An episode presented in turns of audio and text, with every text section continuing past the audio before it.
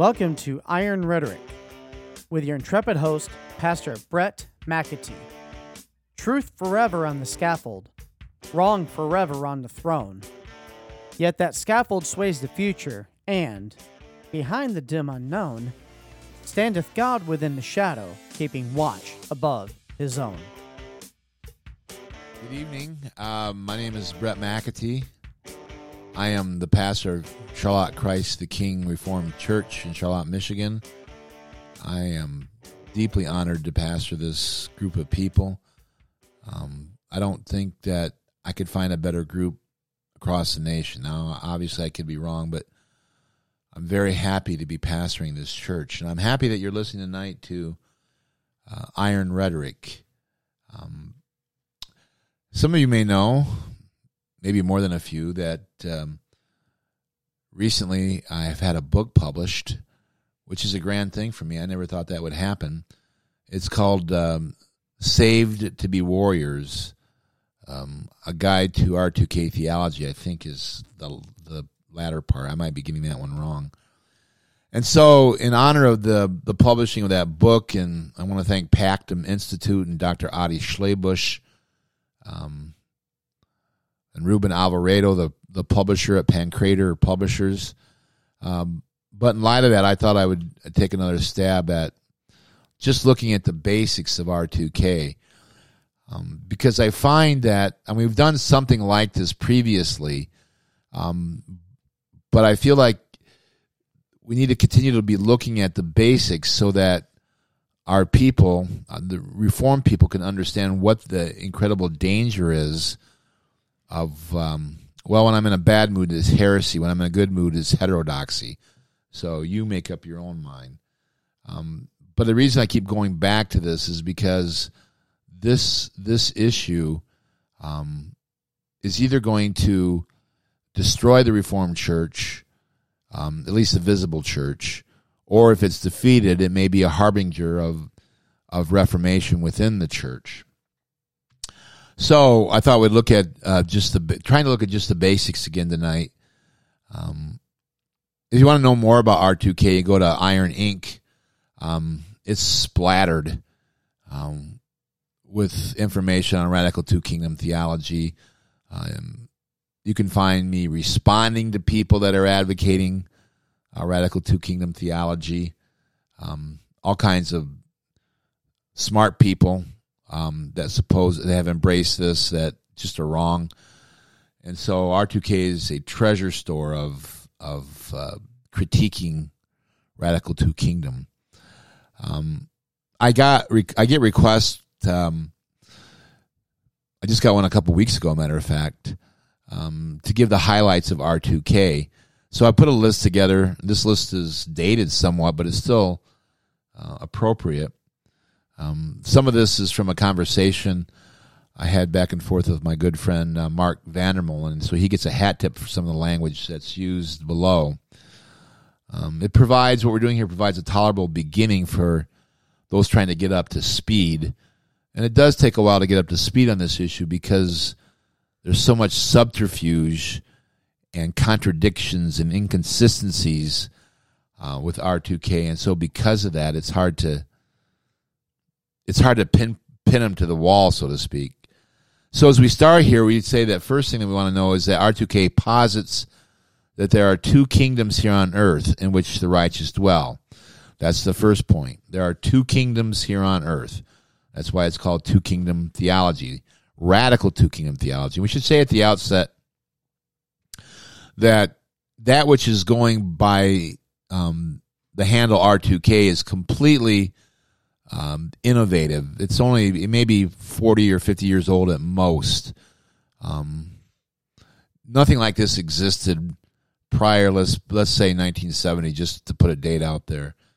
Um, and so there is a two kingdom theology that's that existed before that, but it's it's of a different variant, a substantially different variant than R2K. So the first principle is that they posit there are two kings on earth on which the righteous dwell. Those two kingdoms are referred to as the church realm or the grace realm, and the other one is the common realm. Uh, grace in this worldview does not restore nature, and nature is never mixed with grace. Um, thirdly, for R2K, those two realms are hermetically sealed off from each other. You have to understand that you know some one of their um, wags has called living in this kind of worldview the hyphenated life, and the reason you can call it the hyphenated life is that well, your life as you live in the common realm is hyphenated from or separate from your life as you live it in the church realm. So they're hermetically sealed off from each other. Still, Christ rules in their worldview each realm, but as I said, in a hyphenated manner. In the common realm, which is the kingdom of the left hand, Christ's lordship was put on display indirectly via natural law. In the realm of grace, the kingdom of the right hand, Christ's lordship is put on display directly via special revelation. And because all of this is true, according to the kingdom of the left hand, natural law then becomes the norm that norms all norms in the common realm. Whereas in the kingdom of God's right hand or Christ's right hand, it's special revelation that is the norm that norms all norms in that realm of grace. So you have two different laws that are governing each of these realms. Now, depending upon who you talk to, um, those natural law and special revelation, I don't think there's one concrete answer in terms of just exactly what their relationship to one another is in R2K. Again, it depends which theologian you're talking to. Um, when we continue to look at this step by step, we would say that the grace realm, remember that again, that's the kingdom of God's right hand, is ruled by Christ via God's special revelation, that is the Bible and is reflective of the Abrahamic covenant. So the church alone is the present institutional manifestation of Christ's redemptive kingdom. Right? If you want to find the grace realm, the place that you find the grace realm is in the church. Right? The common realm, on the other hand, the kingdom of God's left hand, is ruled by Christ via, as we said, God's natural law and is reflective not of the Abrahamic covenant, but of the Noahic covenant. As the Noahic covenant makes no distinction between believers and unbelievers, so this worldview goes, the state should not require nor promote any particular religious commitment to norm participation in the social order in the common kingdom. The state has no duty in this worldview, the worldview of R2K, no duty or goal to aid the advancement of the spiritual kingdom and indeed, it would be wrong for the state to do that. Now, how they navigate around some of the confessional statements, I think it's Belgic Confession 36, uh, some of the Westminster language um, in terms of the state not having a duty or goal to aid or advance the spiritual kingdom. Um, I don't know how how they get around that um, because uh, Bel- the Belgian Confession says the ma- magistrate has responsibilities to look for uh, the advancement of the kingdom. But this is again, we're looking at R2K, and it, it says no, the magistrate does not have that role. His role is kind of a referee in this common kingdom to make sure that natural law applies uh, to to all different faiths to everyone equally. Uh, we look next, we say, since the church has its own realm, um, that is the grace realm, it is not ever to speak of matters pertaining to the common realm. Um, that is what they call, famously, getting out of your lane. The preacher is not to get out of his lane, it's none of his business. So he is supposed to speak on law and gospel, uh, typically, and not to speak of matters pertaining to the common realm because that's not the church's business. It's not its domain. It's not its calling. The church cannot and must not speak to issues that exist in the common realm. The church must only speak to the redemptive realm and to individual personal morality that does not coincide with the public square. Um, for example, uh, you might be told what it looks like um, to thou shalt not murder regarding your neighbor but that would never be applied so as to say um, Christians should oppose uh, abortion as the different states try to pass new legislation regarding it. They wouldn't a thoroughgoing, thoroughbred R2K person would not do that because that's not their lane and not their business. Um, it consistently held to. Um, this means the ministers have no business praying at town meetings. Um, for uh, another example of that is uh, recently an Oklahoma governor had some kind of prayer and uh, a Christian prayer, and R. Scott Clark, one of the chief R2K fanboys, uh, was all over him, faulting him for uh, as a magistrate praying like that. So, um, magistrates don't pray. Uh, ministers have no business praying at town meetings, writing letters to the editor about public square issues. That's out of the question for ministers, or even officiating at common realm events. That's confusing these two realms, and so that shouldn't be done. Ministers, as ministers, belong to the church and must not speak beyond the church as ministers, right? So Christianity is then reduced to its individuation, its individual aspects. There really is no macro ap- application as it applies to the culture or social order that we live in. It's it's verboten uh, to talk about those issues. As we look at R2K, we say next, because the common realm is common, and again, note the importance of the word common. Because that's true, it's nonsensical, it's absurd to speak of in terms of Christian culture, Christian family, Christian education, Christian law, uh, Christian anything for that matter. Because the common realm, by definition, cannot be animated by the Christian faith. If it could be animated by the Christian faith, then it, by definition, wouldn't be common. So we need to stop talking about these different categories um, per radical two kingdom. Now, I, some time ago, I saw a conversation between Robert Godfrey and David Van Drunen on R2K, and Godfrey nailed Van Drunen on the idea of dropping Christian family. Um, and I would say that if even one category, such as family, can still be considered Christian, that means the door is open for all these other categories as well. Uh, we can talk about Christian culture. We can talk about Christian education or Christian law or any number of things. Um, and so, but and consistent R2K guys, you're not going to hear them talk about that language because the common realm is common. It's not supposed to be Christian. Um, they would probably say it's not supposed to be Muslim. It's not supposed to be Jewish. Of course, it is. I mean, it ends up being one of those things. I mean, for example, Hamtramck uh, today, which is one of the most concentrated Muslim populations in America, Hamtramck is in Michigan. Um, they just passed a law allowing slaughter of goats for one of their holy days on private property. Um, that shows that the faith ends up entering into the their common realm so that the Muslim faith is now coloring Hamtramck affairs. Um, but in the R2K world, common is common, and so we don't advocate um, these ideas. R2K denies that there is or ought to exist such a thing as a Christian culture. In point of fact, R2K denies any and all ideas of Christendom. They don't even they don't like the idea of Christendom. Period. One of the practitioners of R2K has even said, "quote that Christendom was a mistake," adding with a parting shot, "Good riddance."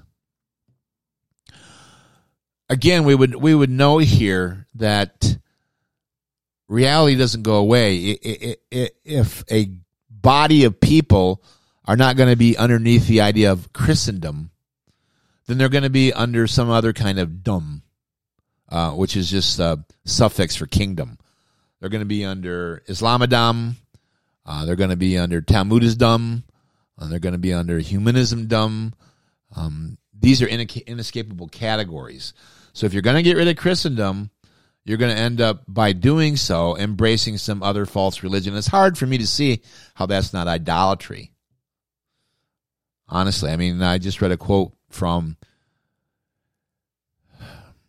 Tim Keller from September uh, 2022 in the Wall Street Journal, where he says he doesn't want to live under a Christian government. He wants to live under a democracy, and I, I'm paraphrasing there. Um, but what else can that be except except idolatry? All right, I, I don't want to go down too many rabbit holes here. Um, next, some R2K advocates will even say that Christians in the common realm should not appeal to the Bible in their discussions with the pagan about policy matters for the common realm social order. In their lights, we as Christians should instead appeal to natural law, which in their lights all men have in common. So, from a natural law view, we might say incest is wrong when arguing on a policy in the common realm, but we cannot say it's wrong from a general equity biblical case law view. Um, of course, the problem with natural law is whose natural law? Um, there is as many natural laws as there are different philosophies or worldviews. You're going to have a different natural law for nihilism, a different natural law for existentialism, a different natural law for transcendentalism, romanticism, a different natural law for Darwinism, um, a different natural law uh, for, uh, again, any number of other prevailing philosophies. Um, so I guess we use natural law to figure out which natural law we should use. So, um, if R2K, a lot of R2K guys will say that you don't appeal to the Bible in our discussions in the common realm. But why not? I mean, how much more authority can you have than thus saith the Lord? Now, it may be the case that you don't want to put it, you know, the Bible says. Uh, you may want to just advance the idea, knowing that you're you are quoting scripture. Um, other times, you might want to say the Bible says. Um, but it's my conviction that we need to be arguing from our presuppositions, our authoritative presuppositions of Scripture. Um, next, when we talk about R2K, and again, we're just looking at the basics here. I feel like if people get the basics down, they'll be able to pull that thread and, and see where it goes in other directions. Um, the Old Testament moral law applies to believers in their personal private lives. This is R2K. And though it might apply to the common realm, the church cannot do the applying. But that is left to the believer alone to do.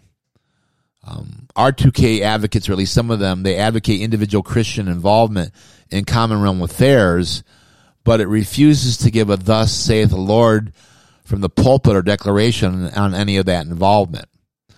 And so the uh, the R2K guys will talk about commonly about having organizations, um, clubs, um, uh, groupings, of advocacy. And they'll say, well, Christians can can gather these groupings. They can they can go into organizations, and so, for example, um, it could mean that one set of Christians could start a a Christian Marxist club, and another set of Christians could form a a Christian limited government club. And both sets of Christians would be equally honored in the church to attend because the church does not get involved in these common realm issues. And so you could have all kinds of different organizations or institutions organized by Christians advocating for the direct opposite position on any number of issues. You could have Christians for abortion. Um, you could have uh, Christians for drag queen story hour. I mean, theoretically, you could have you could have all these organizations, but the church isn't going to do anything because that's not the church's bailiwick, and so it's never going to give a "Thus saith the Lord." It's never going to tell the the Institute of Christians for Marxism, "Hey, you guys are you, guys are of your father the devil." They're not going to say that because that's not their issue. Again, remember it's a, a strict law gospel approach, a very individual approach. Um, indeed, in their world, it would be grand if people of the Christian Marxist society were in the same church as the people of the von Mises, uh, the Christian von Mises Society. Um, they think it would be great. See, isn't this a wonderful thing? Uh, we have all these differences on these issues, on these social issues, but when it comes to the Lord's Day and we come to church, those issues don't matter because we're all coming in to worship the Lord. You know. well, if that doesn't strike you as bizarre, I I, I don't know what to do because it strikes me as just it's just damn strange, right? We're we're winding down here. Uh, R2K says next the moral law from the Ten Commandments applies in all at all times to all men, but the Ten Commandments do not.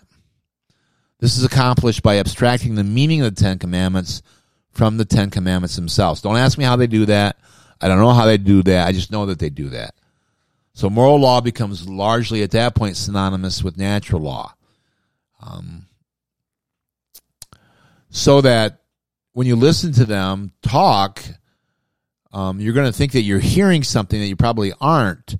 You know, they're talking. They're they've so they put natural law and moral law so closely together, but they haven't told you how they've extracted the moral law from the Ten Commandments. It's just an interesting phenomenon. As I said earlier, so I say again here in R2K land, uh, clown world, our uh, Christians live high, as hyphenated beings.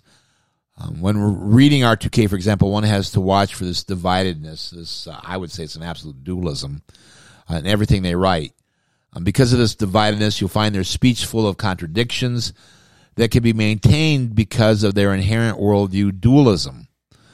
One example of this dualism is when we hear R2K practitioners saying things like, quote, according to this dual ethic, namely the natural law justice ethic governing life in the common kingdom – and the grace mercy, mercy ethic governing life in the spiritual kingdom, ours is a divided existence. And so even their ethics are divided.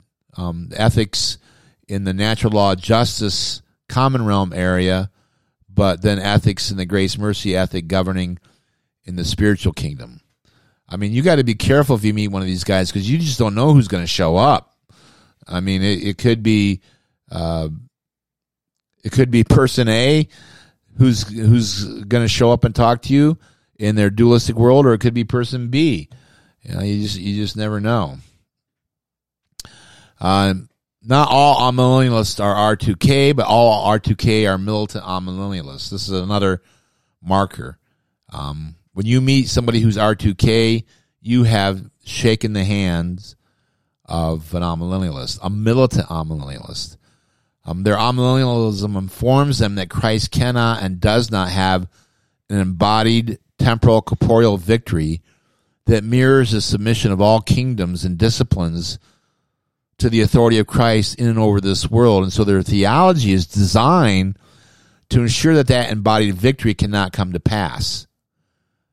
And so, um, they've they have this conviction that well from a postmillennialist would say it this way they have this conviction that christ is not going to win in space and time and so they've developed a theology that's their eschatology and so they've developed a theology that will support that and make sure that that will happen um, r2k then of course tends to be in, in a postmillennial world tends to be retreatist pietistic quietist um, it's almost like um, they want to be defeated. Beat me, beat me. That's so so lovely. Beat me, beat me. Um, at least that's the way it comes across to me. Um, we're winding down here. R2K was developed and honed um, as the antidote to theonomic postmillennialism. Um, you want to get a you want to get an uh, R2K fired up. Start start talking about uh, the glories of Bahnsen, Greg Bahnsen, or uh, R.J. Rushdoony uh, boy, oh boy, they'll get fired up at that point. It's interesting. That's the one place you'll get these guys to fight. Um, they'll fight against the fighters. They'll fight against the warriors, and the warriors are in the camp of the theonomic postmillennialist. Um, they also love to jam together uh, theonomy and federal vision when they have been told repeatedly that federal vision and theonomy are not synonymous. But it works in order to advance their agenda, and so they are constantly tying those. Trying to tie those two, two together at the hip.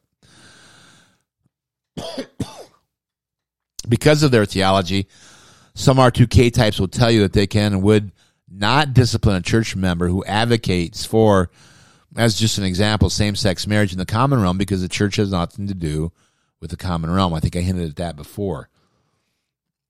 Again, there's going to be degrees of R2Kness. Um, you're going to find somebody who's really out there on the edge, like D.G. Hart, um, David Van Drunen. You'll find then you'll find other people that are not as as soul committed to the whole project, and so you're going to find different varying degrees. Um, one of their main tools is what's called an intrusion ethic. R2K employs an intrusion ethic in order to dismiss the continuing validity of the general equity of the Old Testament judicial laws. This idea of the R2K intrusion, intrusion ethic is that the ethic of the Old Testament Israel is based upon the judicial laws.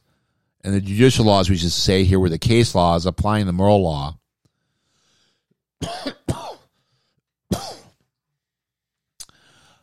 was the ethic that reflected the theocratic kingdom of God come near. In their world, when that theocratic kingdom failed with Israel's failure, Israel's unfaithfulness, in their worldview, their R2K worldview, the theocratic kingdom, with the kingdom ethic that shows up in the judicial laws, was taken off the earth and won't appear again until the consummation. Therefore, per, per R2K thinking, um, those who disagree with them on this and say the judicial law still has uh, the general equity power in it. Um, according to them, when we say that, when we hold the judicial law still has general equity authority, they'll accuse us of trying to immanentize the eschaton, uh, trying to bring the kingdom of God near to man. Um, so our answer to that again is going back to what was said already is that they're likewise trying to immanentize their eschaton. Their eschaton, everything uh, blows up at the end. The church is this small little handful of survivors. The engines are surrounding Fort Custer, and a small surviving handful is about ready to go down. And and at that point, Jesus enters in and, and rescues Fort Custer and the handful that remain. And so because they have this pessimistic view of history, they likewise are doing the very same thing they're accusing us of. They are immanentizing their eschaton. And let's be frank here everybody, to a certain degree, immanentizes their eschaton. They seek to bring into the present what they believe the future is going to be like. The eschaton, that's the future. Now, of course, I, I thoroughly agree that that can be done in an extreme fashion uh, so that it gets all together unseemly and ugly and and uh, dystopian, but there's always going to be a little bit of immanentizing the eschaton in everybody's uh, worldview and everybody's teleology. So, in order to in order to understand R2K, you have to understand that the law delivered at Sinai under the Mosaic covenant was a republication of the covenant of works, and it was in effect only during the time of Israel's theocracy. And so the R2K lads are insistent that the the judicial or sometimes we call them civil laws are completely passe that they're as gone as the ceremonial laws. They've ended. And they'll have hear no arguments about the general equity that Westminster 19 talks about. This is again how you can identify an R2K champion R2K also will typically advise their people to obey Caesar in every situation and policy unless Caesar decrees that the redemptive realm must be shut down and worship must cease. Now, what's interesting about this entry tonight is I did this in 2013. Um, what's interesting about that is that I was proven right in spades when COVID came along because this is exactly what the R2K guys did. Um, when when Caesar said shut the churches down, they shut the churches down. And they faulted people like John MacArthur uh, for opening up when they did. And so they have, we might call it Caesarism. Uh, they have a real knee jerk uh, to obey Caesar at every turn. And the reason that is is because they believe that Caesar um, is over the common realm, no ifs, ands, or buts. Of course, there's all kinds of historical reform theology that that challenges that. You go back to Knox, you go back to Christopher Goodwin. There's all kinds of historical theology. You go back to um, the Huguenots and their famous document, the name of which slips me right now. Um, but they did not agree with this Caesarism that R2K is practicing. Uh, in R2K world, if Caesar mandates homosexual marriage as one, just one example, then Christians must support Caesar in this and will only work against such a policy within the confines of what Caesar determines to be the law. Um, again, that would be the most consistent R2K types. And so if you've been listening and understand where I've been at, you can understand why I'm apoplectic. I think I got that word right, actually. I'm apoplectic about this R2K sweeping into the church and taking over everything. I mean, I think I'm convinced it's the majority report in our seminaries as well. So that means you send your young man off to seminary, conservative seminary, and this is what he's going to be taught. Now, I don't doubt that there are exceptions out there, um, but by and large, the church, the Reformed Church, has been R2Kized. One more, and then we're done.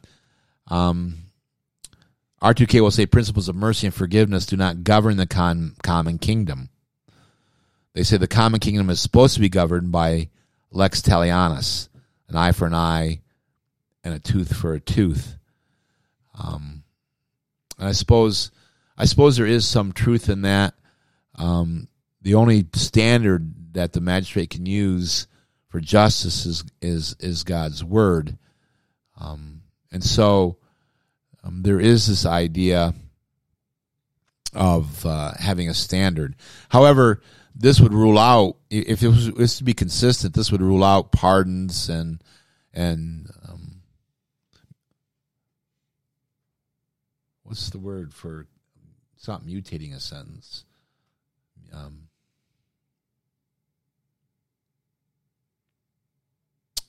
can't remember the word. That's okay. Um, this would end the idea of pardons because pardon is an expression of mercy or forgiveness. Commuting. I would end the idea of commuting uh, a sentence because that's also an expression of mercy and forgiveness. And so, you know, we even take issue with this. So again, what I've given you, I did clear back in, in 2013. So almost, well, yeah, 10 years ago now, I was hot on this issue 10 years ago. And again, uh, the book has come out. The book isn't intended to be exhaustive. Uh, is is not intended to be an academic read. I purposely wrote it so that the layman, um, elders, uh, could read the book and get a handle on the dangers of R2K. I've just given a Whitman sampler this evening of uh, an, an, Idiot's Guide to R2K, and the book uh, expands that a little bit more. And it's my hope that this book will get into the hands of a lot of ruling elders as well as teaching elders in our Reformed churches. Thank you for listening. God bless you, and may the Lord Christ gladly rule over you in everything.